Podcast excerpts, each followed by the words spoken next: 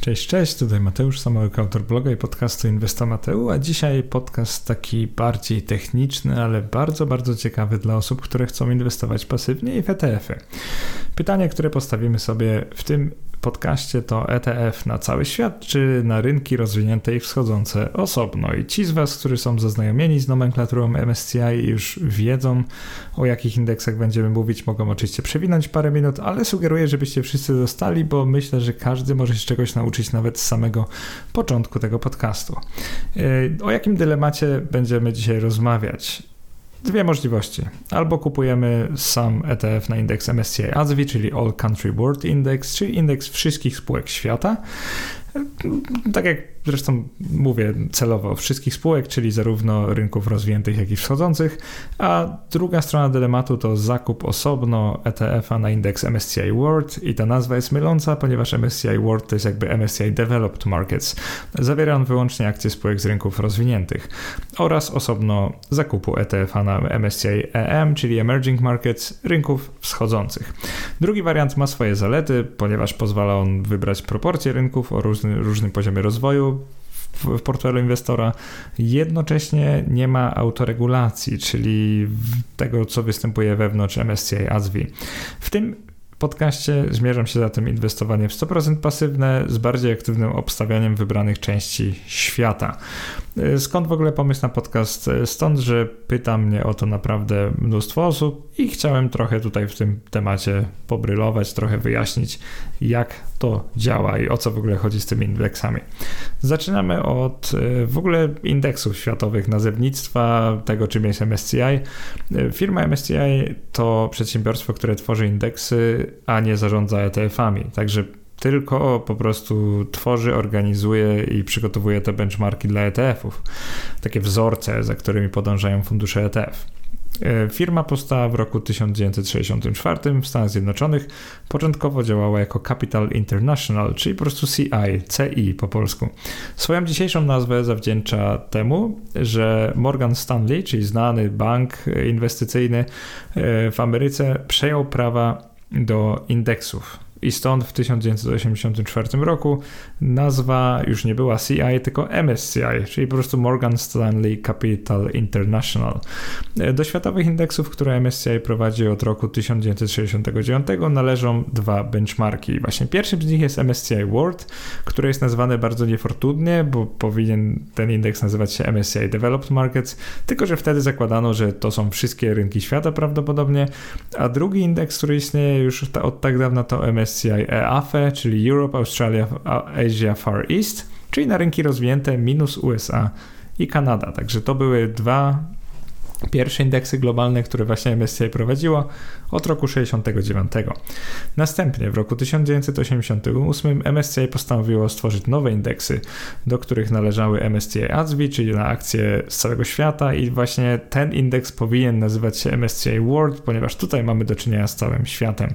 Ale myślę, że ze względu na takie błędne trochę nazwanie MSCI World prawie 20 lat wcześniej, MSCI zdecydowało się nazwać ten indeks MSCI ASWI, czyli All Country World Index, czyli jakby jeszcze szerzej niż świat. Co jest takie dość ironiczne, ale tak już w świecie inwestowania bywa. Drugim indeksem jest MSCI Emerging Markets i to jest indeks akcji z rynków wschodzących, tylko i wyłącznie, który będzie jednym z głównych bohaterów tego podcastu i zaraz zrozumiecie, Dlaczego? Choć MSCI prowadzi setki podobnych indeksów, to my skupimy się tylko na trzech z nich. I aby nie dyskryminować, na wstępie powiem, e, innego dostawcy indeksów, czyli firmy FTSE, FTSE, zdecydowałem się zostawić tu jeszcze tłumaczenie indeksów na te, które dostarcza FTSE. I w skrócie, akcje spółek z tego świata u MSCI nazywa się MSCI ADSWI, a u FTSE nazywa się FTSE All World, po prostu cały świat.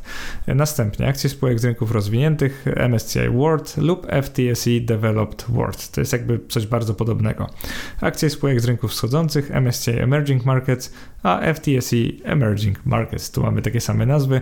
Można powiedzieć, że FTSE brytyjski e, lepiej nazwał te indeksy, ale też zrobił to później, więc no cóż, MSCI może popełnił błąd, ale wtedy zakładał, że to będą wszystkie kraje świata w kontekście inwestowania. Zanim sprawdzimy, czy warto kupić jeden indeks, czy wszystkie, w ogóle nauczmy się klasyfikacji rynków finansowych.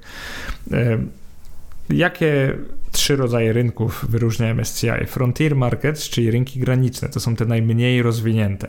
Dalej mamy Emerging Markets, czyli rynki wschodzące. Tu na przykład e, mamy Polskę w tej chwili, jako ciekawostkę wam od razu powiem.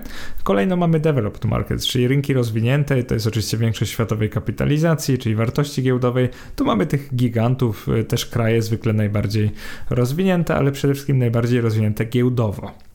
No właśnie, i teraz bardzo ważna rzecz. Ta klasyfikacja nie dotyczy tak bardzo gospodarki danego kraju, jak stopnia rozwinięcia giełdy tam. I teraz Wam wytłumaczę o co chodzi. Zarówno frontier markets, czyli rynki graniczne, jak i emerging markets, rynki wschodzące, nie mają kryterium dochodowego. Czyli to nie jest istotne, ile zarabia przeciętny mieszkaniec tego kraju, albo ile tworzy produktu e, krajowego brutto, dla przykładu. To nie jest ważne, czyli na ile przypada produktu na osobę osobę, to nie jest istotne. Natomiast co jest istotne, to to, że na przykład na giełdzie jest notowane przynajmniej dwie spółki o wartości giełdowej, czyli kapitalizacji 1,1 miliarda dolarów każda. Jeżeli nie spełnia rynek takiego warunku, nie będzie go we Frontier Markets. Emerging Markets ma to jeszcze bardziej wyśrubowane, bo tam musi mieć przynajmniej trzy spółki o wartości giełdowej 2,2 miliarda dolarów i dopiero wtedy może stać się Emerging Markets.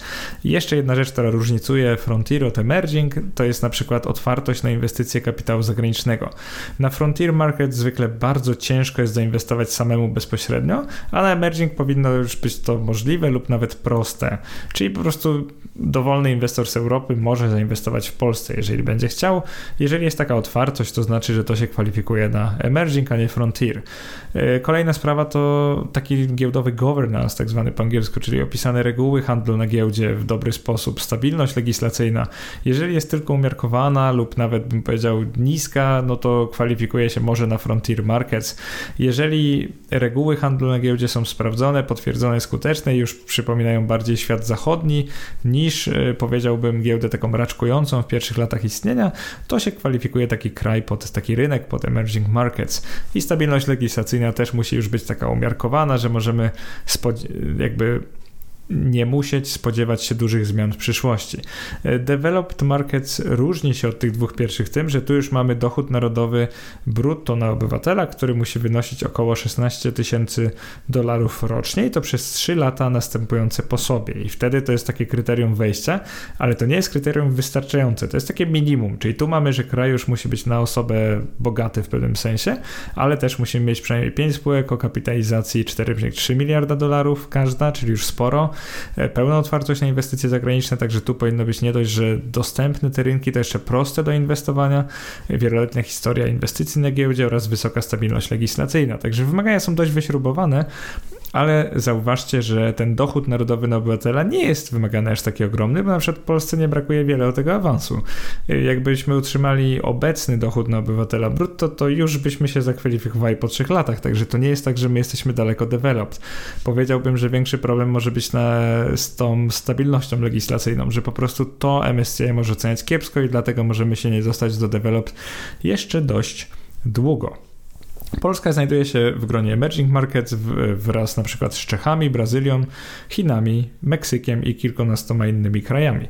No i czekamy na awans do grona rynków rozwiniętych i mamy nadzieję, że nie na degradację do frontier markets, które jakby nie patrzeć są trochę mniej prestiżowe. I teraz yy, wracamy do dylematu, czyli pytania z tytułu tego podcastu, czy inwestować w jeden ETF na cały świat, czy w dwa na osobne rynki. Czym jest inwestowanie pasywne teraz? Inwestor pasywny zawsze będzie wybierać indeks globalny, czyli MSCI ASWI, ponieważ rozumie, że udział poszczególnych krajów jest tam zmienny i w pewnym sensie naturalnie z czasem ewoluuje. W indeksie MSCI ASWI jest obecnie około 11% spółek z rynków wschodzących, czyli 89% z rynków rozwiniętych, e, co niektórzy widzą jako problem, ponieważ niektórzy stawiają znak równości między indeksem MSCI ASWI a indeksem MSCI World. A prawda jest taka, że jeszcze no takie wysokie kilkanaście, powiedzmy dwadzieścia kilka lat temu, e, indeks MSCI ASWI miał dużo niższy odsetek krajów e, z emerging markets, co zresztą później pokażę Wam w osobnej tabeli. Inwestor aktywny w tym kontekście chciałby obstawić większy wzrost rynków wschodzących na przykład, więc kupuje on osobno rynki rozwinięte, czyli ETF na MSCI World i osobno rynki wschodzące, czyli MSCI Emerging Markets, w wybranej i założonej przez siebie sztywnej proporcji, czyli na przykład może być to 60-40, 50 na 50, może nawet 40-60, że więcej rynków wschodzących, zamiast tego naturalnego obecnie 89-11, bo to jest teraz prawdziwy podział tych rynków. I wpis ten i podcast nie są krytyką żadnego z podejść, a jedynie próbą odkrycia, czy rozsądniej będzie kupić ETF na cały świat, czy na rynki rozwinięte i wschodzące osobno. I zaczniemy od najprostszego, czyli porównania tych indeksów w czasie. I tu będzie pierwsze zdziwienie wielu, wielu osób, ponieważ e, w ostatnich latach oczywiście porównujemy okres, kiedy MSCI Emerging Markets i ACWI w ogóle istniały, czyli od roku 1987, nie robimy żadnej e, ekstrapolacji, czyli nie symulujemy tych indeksów przed tym, jak one istniały, tylko po prostu zakładamy, że 35 lat to wystarczający okres, żeby cokolwiek orzec. Wygląda to ciekawe, ponieważ Emerging Markets mocno dominują tutaj nad rynkami rozwiniętymi. I teraz co to znaczy mocno? No jakbyście zobaczyli wykres, to stopa zwrotu emerging prawie dwukrotnie wyższa e, niż developed. To można po prostu wyczytać z wykresu. E, też widać taką rzecz, że emerging są dużo bardziej zmienne od developed, czyli jak rosną, to rosną szybciej, jak spadają, to spadają szybciej. Czy to jest dobre, czy złe? No dla stopy zwrotu było to dobre, ale to jest perspektywa 35 lat. I teraz czy to znaczy, że powinniśmy wszyscy inwestować e, tylko w emerging markets, bo one w przeszłości tak rosły? Oczywiście, że nie, co zaraz zobaczycie na przykładzie. I teraz wyobraźcie sobie, że inwestujecie w te same rynki, ale w innej dekadzie nie przez 35 lat, a teraz przez ostatnie 10, czyli lata 2012-2022. One niestety nie były zbyt wyrozumiałe dla rynków wschodzących, które w ujęciu total return, czyli z dywidendami, z perspektywy 2022 roku praktycznie stoją w miejscu, ponieważ 10 lat temu było, było one tylko e, około tam no, kilkunastu procent niżej. E, w tym samym okresie MSCI World zarobiłby dla nas w ujęciu dolarowym 130%, a MSCI ADSV 113% i niektórzy nazwą to straconą dekadą rynków wschodzących, jeszcze inni powiedzą, że przez to, że one nie rosły, to teraz e, jest wielka okazja, jeszcze inni zobaczą jakąś cykliczność i powiedzą, że e, po prostu są takie dekady, w których lepsze są developed, są takie, w których lepsze są emerging i skoro były gorsze emerging, to teraz będą lepsze. No taka logika w ogóle jest bardzo częsta wśród inwestorów aktywnych i wśród ludzi o ogromnej pysze, którzy myślą, że są w stanie przewidzieć przyszłość. Natomiast zaraz zobaczymy, czy ma to sens, czy nie. Przyjrzyjmy się najpierw najlepszym i najgorszym latom MSCI World, EM i ACWI, czyli tym trzem indeksom. Ocenę zmienności rynku w ogóle lubię najbardziej przeprowadzać, nie tylko licząc ich roczne odchylenie standardowe, te średnie w długim okresie, ale też zestawiając ich najgorsze i najlepsze lata w całym okresie. I pierwszym krokiem do zrozumienia specyfiki rynków wschodzących jest to, że są ze względu na bardzo zmienny skład tego indeksu, czyli pomyślcie sobie, że to nie jest tak, że wśród rynków wschodzących, czyli w indeksie MSCI Emerging Markets, mieliśmy stale te same kraje, ponieważ w ciągu tych 35 lat zmieniały się one wielokrotnie. Zaraz wam to zresztą pokażę i opiszę tak bardziej e, w detalu, ale wyobraźcie sobie, że mamy zmienny skład krajów, mamy niższy poziom rozwoju, mamy niestabilność polityczną, ale z drugiej strony mamy też zwykle wyższą dynamikę wzrostu gospodarczego, bo w pewnym sensie startowały one od zera, z dużo niższego poziomu niż developed markets. Więc mamy tu rynki o wiele bardziej zmienne od rynków rozwiniętych i to doskonale widać w tabeli. Jedna sprawa, odchylenie standardowe, średnie roczne w ciągu 35 lat indeksu MSCI Emerging Markets w dolarze 32,5%, bardzo dużo. Odchylenie standardowe MSCI World dla porównania niecałe 18%, MSCI ADSV trochę więcej niż 18%, bo tam oczywiście jest więcej emerging emerging markets. Najlepsze, najgorsze lata. Dobry rok dla indeksu rynków rozwiniętych to jest 30 parę procent na plusie. Taki bardziej przeciętny to jest e, kilkanaście procent na plusie. Natomiast jak spojrzycie sobie na MSCI Emerging Markets, mamy tu 2009 e, prawie 80% w górę, 93 75% w górę, 99 66% w górę, 89 mój rok urodzenia swoją drogą 65% w górę. E, tutaj takie stopy zwrotu to nic dziwnego. I teraz jeżeli spojrzycie na stronę stronę spadków, to jest to dość podobnie, że e, takim złym rokiem dla rynków rozwiniętych zwykle jest 15, 10% dół, 15 takimi maksymalnymi, no to było 40% w 2008, ale w tym samym roku emerging straciły 53% i ta skala spadków dla emerging market zwykle jest bardziej gwałtowna i głębsza niż dla rynków rozwiniętych. I w internecie często pisze się o tym, że w najgorszych okresach rynki tracą nawet około 50% swojej wartości od szczytu. I to zwykle dotyczy indeksu światowego i niekoniecznie w okresie 12-miesięcznym. I dla posiadacza portfela złożonego w 100 100% z indeksu spółek z rynków wschodzących, czyli MSCI Emerging Markets, ruch w obydwie strony rzędu 50% rocznie lub czasami więcej, był y, praktyką, a nie tylko teoretycznym rozważaniem. Więc wyobraźcie sobie, że indeks jest niez, niezwykle zmienny. Rynki rozwinięte w ekstremalnych latach, tak jak mówiłem, dużo mniej, tak 20% na plus lub minus to już jest naprawdę bardzo, ale to bardzo dużo. Kolejna sprawa to te słynne cykle na Developed i Emerging Markets. Czy to prawda, czy bzdura? I w świecie inwestowania znajdziecie wiele osób, które na podstawie historycznych wykresów akcji lub indeksów próbują prognozować przyszłość. Niektórzy z Was mogą mnie skrytykować, że przecież inwestor pasywny też to robi, bo zakłada, że dalej giełdy będą szły w górę, ale zobaczcie, że to założenie jest trochę mniej śmiałe niż to, że są jakieś cykle i że możemy przewidzieć, kiedy rynek będzie rósł. I jedną z takich gorszych, moim zdaniem, teorii jest ta o cykliczności wzrostu na rynkach wschodzących i rozwiniętych, które jakby tak prostym językiem rosną na przemian, bo historia tego dowodzi. I jakbyście zobaczyli taką tabelę, w której celowo wybrałem okresy pięcioletnie, tak żeby czasami rosły emerging, czasami rosły developed, faktycznie zobaczycie, że no nie ma tam za dużo korelacji. Zwykle jest tak, że w pewnej dekadzie rosną wiele lepiej rynki wschodzące, a w innej wiele lepiej rynki rozwinięte. To się gdzieś tam sprawdza. Tu akurat zrobiłem okresy pięcioletnie, nie dekady, ale no, wygląda to faktycznie jakby coś w tym było. Dam wam przykład. Rok 88 do 92, rynki rozwinięte, stopa zwrotu niecałe 40%, wschodzące 270%, także ogromna różnica.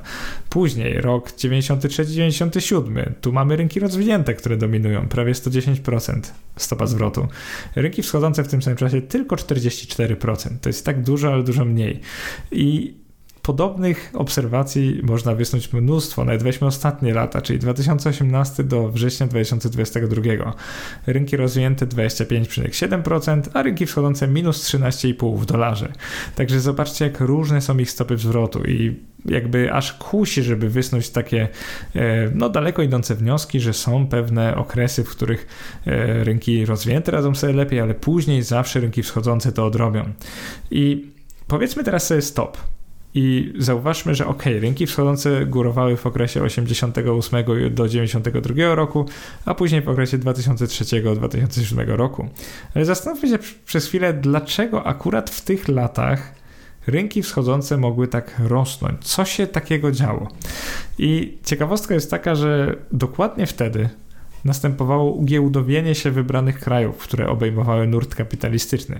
Nie wiem, czy słowo ugiełdowienie istnieje, czy właśnie wymyśliłem, ale wiecie o co mi chodzi, że po prostu tworzyły się i przyjmowały giełdy papierów wartościowych. I kapitalizacja rynków wschodzących rosła niezwykle szybko, gdy coraz więcej spółek wchodziło na nowo powstające giełdy, a inwestorzy w tych krajach, a także inwestorzy zagraniczni, głównie ze Stanów Zjednoczonych, wpadali w tendencję do spekulacji, czyli to był taki efekt wow towarzyszący debiutom na giełdzie nowych spółek. I my to też znamy z Polski, jak sobie zobaczycie historię naszej giełdy, to doskonale zrozumiecie, o czym teraz mówię. E, drugi powód to to, że do, do indeksu MSCI Emerging Markets dodawane były kolejne kraje. I może zabrzmi to prozaicznie, ale za drugą hossę na rynkach wschodzących, czyli lata 2002-2007, odpowiadały zupełnie inne kraje niż za pierwszą hossę, co pokażę zaraz na konkretnych przykładach. Czyli jeżeli to zrozumiecie, to myślę, że zrozumiecie, że te cykle mogą być, no, jeśli nie bzdurą, to mocno naciągane. Pierwszy argument zmiana składu indeksów Developed i Emerging Markets w czasie. E, zrobiłem taką tabelę, tam jest bardzo dużo informacji od roku 1987 do roku 2022, jak zmieniały się składy rynków rozwiniętych i rynków wschodzących. Tam akurat te e, udziały to są w indeksie światowym, czyli MSCI ADSWI. Chciałem, żebyście po prostu zobaczyli, ile procent świata stanowił dany rynek w danym momencie. E, co 5 lat, ponieważ takie informacje udało mi się znaleźć w za darmo dostępnych dokumentach MSCI. E, mogę je podlinkować bez problemu. One są zresztą podlinkowane we wpisie, także jeżeli jesteście ciekawi źródeł, to wszystko jest podlinkowane. Efekt tej zbiórki jest no, ciekawy dość. Niektórzy mogą spojrzeć na Japonię, rok 87, 40% indeksu światowego, rok 97, 10 lat później tylko 11%, obecnie tylko 5%.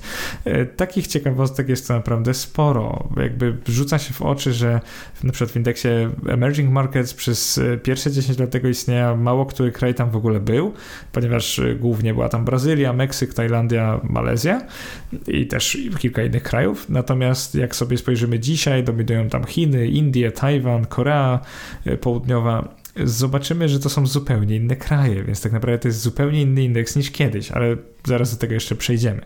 E, niemniej, według mnie bardzo ciekawa tabela, jeżeli chcecie z nią spędzić trochę czasu, zachęcam. To jest jeden z tych podcastów, że bardzo serdecznie zachęcam do włączenia sobie wpisu.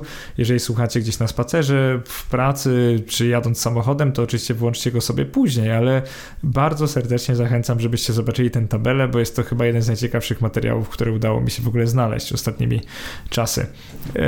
Ciekawostka teraz. Skupiamy się na samych rynkach wschodzących i zobaczmy liderów wzrostów i liderów spadków, że tak powiem. E, te wzrosty z roku 87 do 92 za nie odpowiada właściwie tylko Malezja, Brazylia, Meksyk, Tajlandia, Chile i Filipiny. To właśnie na tych rynkach nastąpił ten boom inwestycyjny, to one właśnie e, tworzyły się i rozwijały i to właśnie dzięki nim wynik rynków wschodzących jest taki dobry, a nie dzięki czemukolwiek innemu. I taka bardzo ważna rzecz. Teraz przyjrzyjcie się latom 2002-2007 i co zobaczycie? Zobaczycie, że za tę hossę, tę drugą, czyli często się zakłada, że to jest ta cykliczność, że później była hossa, bessa, znowu hossa, odpowiadają zupełnie inne kraje. E, punktem wspólnym jest tylko Brazylia, że ona faktycznie rosła zarówno w pierwszym, jak i w drugim okresie, natomiast inne kraje z tej pierwszej hossy rosły no tam nieznacznie, dużo mniej niż te, które nowo dopiero co weszły do indeksu. Dla przykładu motorem wzrostu tej drugiej hossy, czyli do roku 2007 była Korea Południowa, Chiny, Indie, Indonezja czy Polska. Taka ciekawostka, że gdzieś byliśmy motorem wzrostu. I jaki jest wniosek tutaj? Przede wszystkim wniosek jest taki, że nie można doszukiwać się cykliczności w indeksie, który był tak niestabilny, ponieważ za hossę z tych pierwszych lat odpowiada zupełnie inny powód niż za hossę tą kolejną. I tylko mądry inwestor zrobi sobie takie zestawienie, ale bez takiego zestawienia nie możemy poznać prawdy w świecie inwestowania. I drugą stroną tego medalu to są, są kraje, które opuszczały rynki wschodzące. Zarówno w tym pozytywnym sensie, czyli takie, które awansowały, jak na przykład Grecja, Izrael czy Portugalia, one, inwest- one E, awansowały do rynków rozwiniętych, jak i kraje, które były degradowane, np. Rosja ostatnio, Pakistan, Argentyna, Jordania, Maroko, Sri Lanka czy Wenezuela. Te kraje albo z emerging wchodziły do frontier markets, albo nawet do tak zwanego standalone market, czyli takiej klasyfikacji zupełnie poza tymi globalnymi indeksami. E, zwykle do standalone wysyła się kraje, których nie chce się w żadnym światowym indeksie z różnych powodów. Mogą to być powody polityczne, mogą to być powody takiej takiej czystej stabilności, ale fakty są takie, że przez 35 lat przez emerging markets przewinęły się 32 różne kraje, czyli dość sporo, z czego obecnie jest tam no, tylko 24 z nich, co i tak stanowi dość wysoki odsetek i formę stabilności tego indeksu w ostatnich latach. Ale wracając do myśli przewodniej, co myślę na temat cykli na rynkach wschodzących? Myślę, że jest wiele argumentów przeciwko nim i Pierwszy z nich jest taki, że motorami wzrostu w tych latach 2002-2007 były zupełnie inne kraje poza Brazylią niż w latach 1987-1992, czyli ta cykliczność jest mocno naciągana. Drugi powód. Rynki wschodzące to pojęcie znane od roku 1987 albo nawet 8, bo wtedy powstał ten indeks. Było tam wtedy 10 rynków finansowych, ale możliwość inwestycji w akcje na nich notowane było pewnym nowum to przyciągało kapitał inwestorów, ponieważ to była taka nowinka. Inwestorzy wcześniej nie mogli inwestować w krajach typu Argentyna, Brazylia, Chile czy Meksyk, więc y, po prostu tak kolokwialnie mówiąc rzucali się na to, dzięki czemu windowali nienaturalnie ceny akcji z tamtych rynków. I polemizowałbym, że druga hossa cyklu wzrostowego na rynkach wschodzących, czyli te lata 2002-2007, y, została akurat rozkręcona z bardziej organicznych powodów, także polemizowałbym, gdyby ktoś też jej zarzucał taką sztuczność, ponieważ tutaj dodanie do indeksu Chin i Indii, których wzrost gospodarczy robił naprawdę wrażenie, sprawiło, że inwestorzy zapominali nawet o tym, że udział w światowej kapitalizacji to coś zupełnie innego niż udział w światowym PKB. A giełda jest tylko pewną reprezentacją, a nie prezentacją całej gospodarki, całego kraju. To jest bardzo istotne. E, dlatego jakbyśmy się doszukiwali różnych powodów, też możemy spojrzeć na słabość dolara, który w tym okresie stracił wobec waluty chińskiej, waluty polskiej, waluty indyjskiej i innych walut e, rynków wschodzących, również sztucznie wywindowała stopę zwrotu tego indeksu w dolarze amerykańskim.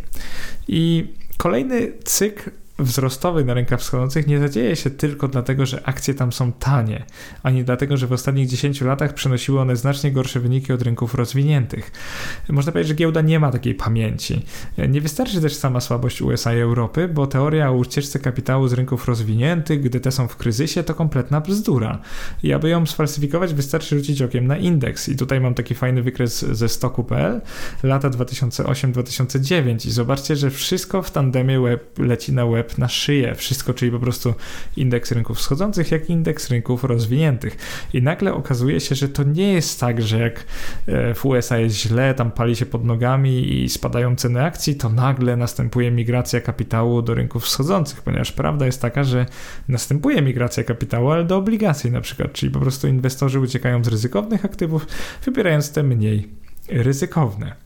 Puenta jest taka, że według mnie kolejna hossa na rynkach wschodzących wystąpi nie dlatego, że powinna być, ponieważ występuje co na przykład 10 lat według kogoś, bo to jest naprawdę słaby argument, a wystąpi dlatego, że znajdą się kolejne kraje motory takiego wzrostu, które okażą się silne wobec USA i Europy Zachodniej, bo te stanowią aż, przypominam, same w sobie obecnie 80% prawie światowego indeksu akcji Europa i Stany. Nie zapominajcie też o tym, że kraje wraz ze wzrostem gospodarek giełd migrują do wyższych indeksów, czyli jeżeli na przykład obstawiacie Chiny czy Indie, i przez to chcecie przeważyć je w portfelu, to nie zdziwcie się, jeżeli kiedyś one znajdą się w gronie rynków rozwiniętych i wyjdą z indeksów, w których chcieliście inwestować. Po prostu go opuszczą i znajdą się wtedy w indeksie rynków rozwiniętych. I wracamy do pytania, które postawiliśmy sobie w tytule podcastu, czyli ETF na cały świat czy na rynki rozwinięte i wschodzące osobno. I żeby zgrabnie podsumować dotychczasową część tego podcastu, bo to jest tu dużo danych, e, powiem Wam, jakie są najważniejsze wnioski do tego momentu. Przede wszystkim tak, udział krajów w indeksie rynków wschodzących, czyli MSCI Emerging Markets, jest bardzo zmienny i udział procentowy i to, że w ogóle one tam są. Czyli drugi wniosek, sama obecność krajów w tym indeksie dynamicznie zmienia się z czasem. One awansują, są degradowane, nowe wchodzą, więc to jest niestabilny indeks. E, kolejny wniosek to to, że indeks rynków wschodzących, by zdominować rynki rozwinięte, potrzebuje motora wzrostu, czyli kraju lub grupy krajów z imponującym wzrostem gospodarczym i wieloma firmami, które wchodzą na giełdę. Bo pamiętajcie, że giełda nie będzie rosła tylko dlatego, że PKB jest wysokie. Te firmy, które są notowane, też muszą mieć świetne wyniki. I najważniejsze, kraje perełki wśród rynków wschodzących siłą rzeczy opuszczą kiedyś ten indeks, zasilając pulę rynków rozwiniętych. I nie zapominajcie o tym, ponieważ to jest bardzo ważne. To nie jest stały zestaw krajów, on będzie zmienny w czasie. I teraz bardzo ciekawa część, w której pozwoliłem sobie zrobić e, symulację. Wyniki portfeli o różnym składzie, czyli znowu wyobrażamy sobie, że inwestujemy 100% w rynki rozwinięte albo 80%, 20% wschodzące, później mamy 60, 40, 40, 60, 20, 80, aż dochodzimy do inwestora, który miał same rynki wschodzące, 100% emerging markets. I dla kontrastu będzie to inwestor, który wybrał e, indeks światowy, czyli MSCI ACWI.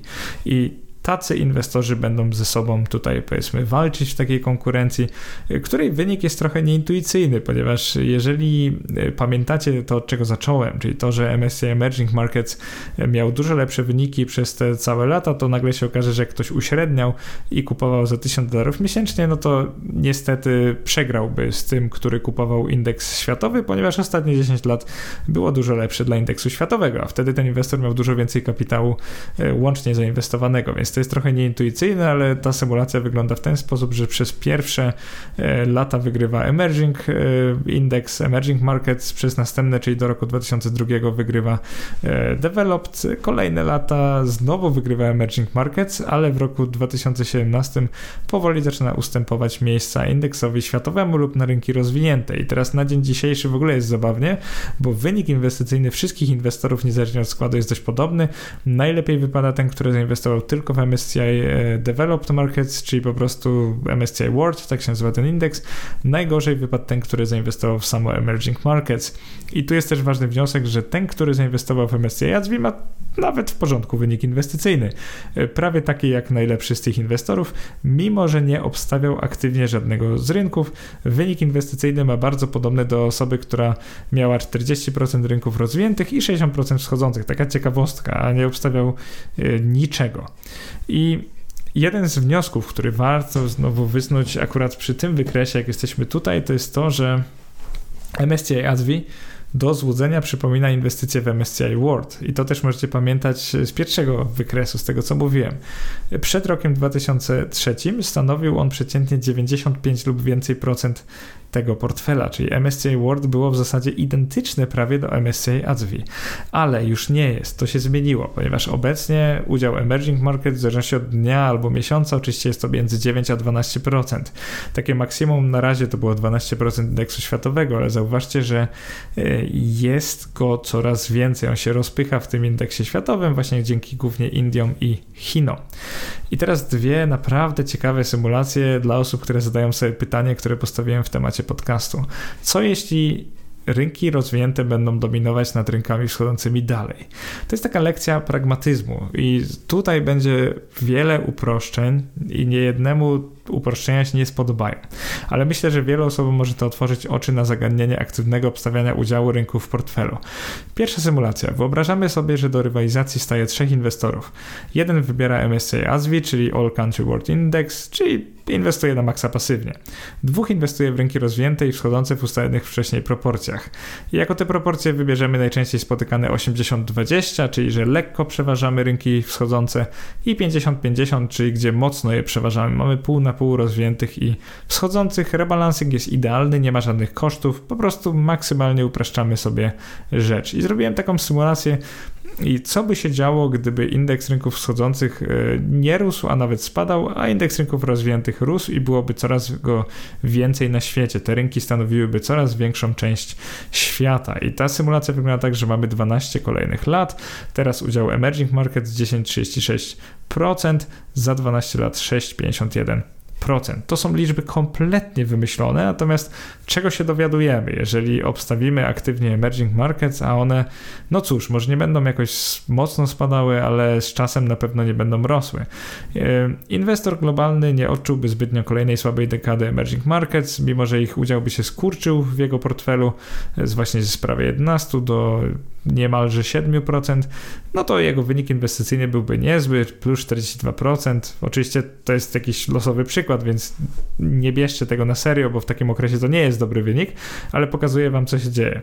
Inwestor, który miał 20% emerging markets w, ta, w każdym momencie zyskałby też 34%. Natomiast inwestor, który miał wtedy w portfelu 50 na 50, zyskałby tylko 15%, czyli wiele, wiele mniej niż ten inwestor inwestujący 100% pasywnie. W tym przypadku posiadanie MSCI ASWI zadziała jak ubezpieczenie, dzięki któremu relatywny spadek wartości emerging markets, czyli rynków wchodzących, w indeksie światowych akcji nie spowoduje zbyt wielkiej straty, a z czasem e, jego wpływ na inwestycje będzie dla inwestora coraz mniejszy. Czyli wniosek pierwszy jest taki, że pasywna inwestycja w MSCI ASWI może być takim zabezpieczeniem przed zmiennością indeksu rynków wschodzących, czyli jeżeli one będą przegrywać dalej, to e, inwestor w MSCI ASWI nie odczuje tego zbytnio i w końcu jego inwestycja będzie przypominać MSCI World. I teraz scenariusz, których obstawia, wydaje mi się, większość e, internautów, e, to to, że emerging markets będą dominować nad developed, czyli rynki wschodzące zdominują rozwinięte, czyli ziścić ten scenariusz cykliczności, będziemy mieli kolejny cykl ogromnych wzrostów na rynkach wschodzących. Jest ekstremalnie, ponieważ z udziału 10% zakładamy, że za 12 lat będzie to udział prawie 30% w indeksie MSCI ADSV, czyli te wzrosty na rynkach wschodzących będą ogromne w tym czasie. I jeżeli motorem wzrostu w kolejnych latach byłyby rynki wschodzące, to chyba oczywiste jest to, że osoba, która ma w portfelu ich aż 50%, wyjdzie na tym o wiele lepiej niż inwestor pasywny, który ma ich teraz tylko 10%. Skupmy się więc na niewielkiej różnicy w stopach zwrotu między inwestorem w MSCI ADSV a tym, który aktywnie obstawił, ale sztywno 20% rynków wschodzących, co jest dość częstym portfelem.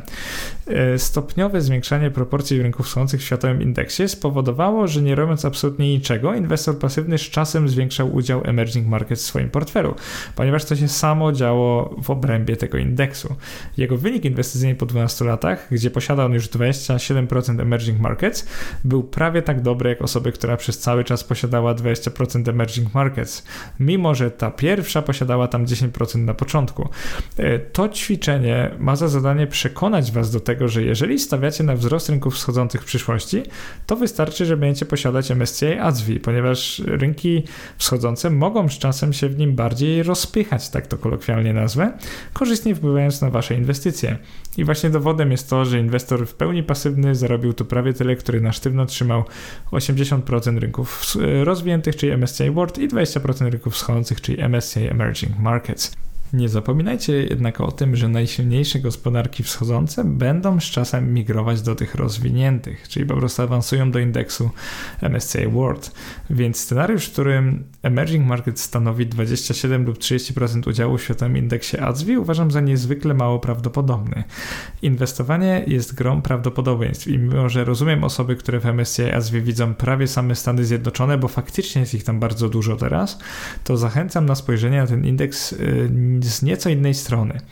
MSCI ASV, czyli All Country World Index, jest taką polisą ubezpieczeniową przeciwko spadkowi wartości jednego kraju wobec innych, tak jak kiedyś np. Japonii, które w tym przypadku oddadzą inwestorowi to, co stracił na inwestycji w akcję kraju w chwilowej niełasce.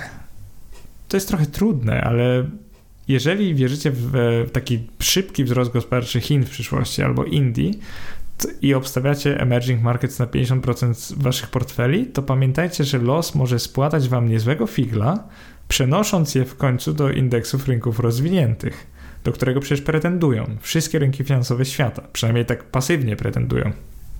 I co to oznacza?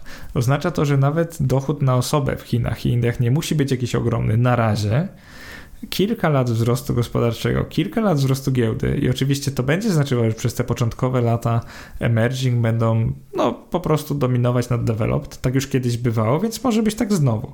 Ale za te kilka lat równie dobrze mogą stać się częścią developed markets, czyli jeżeli obstawiacie te kraje, to posiadanie emerging markets da wam ekspozycję na inne kraje w tamtym momencie. Więc będziecie musieli bardzo blisko i bardzo bacznie monitorować składy poszczególnych indeksów. I słowem podsumowania chciałem Wam powiedzieć tylko to, że był to jeden z najciekawszych ostatnio podcastów, może nawet najciekawszych, jakie kiedykolwiek nagrałem. Sama analiza i wpis, e, pisanie tego było dla mnie bardzo interesujące, ponieważ e, musiałem tutaj znaleźć niezwykle dużą część danych, które były tak poukrywane w internecie, że trzeba było naprawdę być, e, jakby to powiedzieć, bardzo przebiegłym, żeby te dane znaleźć. Nie chodzi o to, że trzeba było je kraść, natomiast one były w takich naukowych raportach MSCI, czyli nie były na jakiejś stronie internetowej, tylko naprawdę z PDF-ów trzeba było to wyciągać, to jest dość zabawne.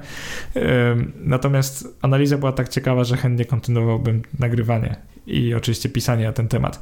E, koniecznie dajcie znać w komentarzach pod wpisem na blogu lub na YouTubie, czy podzielacie moje zdanie na ten temat, tego aktywnego obstawiania rynków, e, czy w ogóle temat indeksów MSCI był dla Was interesujący, a jeżeli tak, to napiszcie, co w tym kontekście jeszcze chcielibyście posłuchać, o czym, o czym chcielibyście po czytać też. Słowem podsumowania na sam koniec. E, ten podcast za zadanie miał skontrować popularną tezę cykliczności rynków wschodzących, zauważając, że każdy ich wzrost potrzebował motorów w postaci kilku konkretnych krajów, które akurat wtedy otwierały się zwykle na kapitalizm. E, druga popularna w polskim internecie inwestycyjnym idea polega na aktywnym obstawianiu rynków wschodzących, np. blokując tam 20, 30, 50, 70% lub nawet cały portfel. Co działa niezwykle słabo w przypadku ich słabszego okresu, tak jak widzimy ostatnie 10 lat, a nie przyniesie moim zdaniem wielkich korzyści w przypadku wielkiej hossy w Chinach, Indiach czy w Polsce co udowodniłem w ostatnim rozdziale tego podcastu, w ostatniej części. I dlaczego nie da dobrego rezultatu? Znaczy, może da dobry rezultat, mm, ale inwestowanie w MSCI Adswit też da dobry rezultat, bo w końcu będziemy mieli tam 20, 30, może nawet 40% rynków wschodzących, w co wątpię, ale tak może się zdarzyć. Więc jeżeli posiadamy indeks na cały świat, no to jeżeli cały, na całym świecie Chiny, Indie będą stanowić same 20%, to oczywiście będziemy je posiadać, więc nie jest to wcale zachowanie głupie i nieroztropne. Mam nadzieję, że Wam się podobało. Jeżeli tak, to koniecznie ocencie ten podcast na Apple Podcast albo na Spotify, jeżeli używacie tych aplikacji oczywiście. Jeżeli się podobało, to też zapraszam na bloga. Tam zawsze mamy ciekawe dyskusje w komentarzach i mam takie przeczucie, że tu będziemy mieli szczególnie ciekawą dyskusję.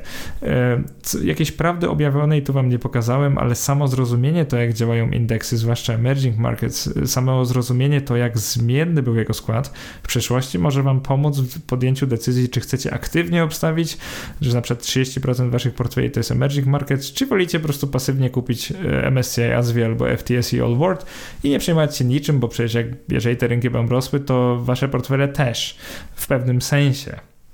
Matematycznie wiadomo jak jest, że USA dalej jest dużą częścią, ale przynajmniej tak niczego nie obstawiacie. Jak będzie mniejszą, to znajdą się w waszych portfelach inne kraje.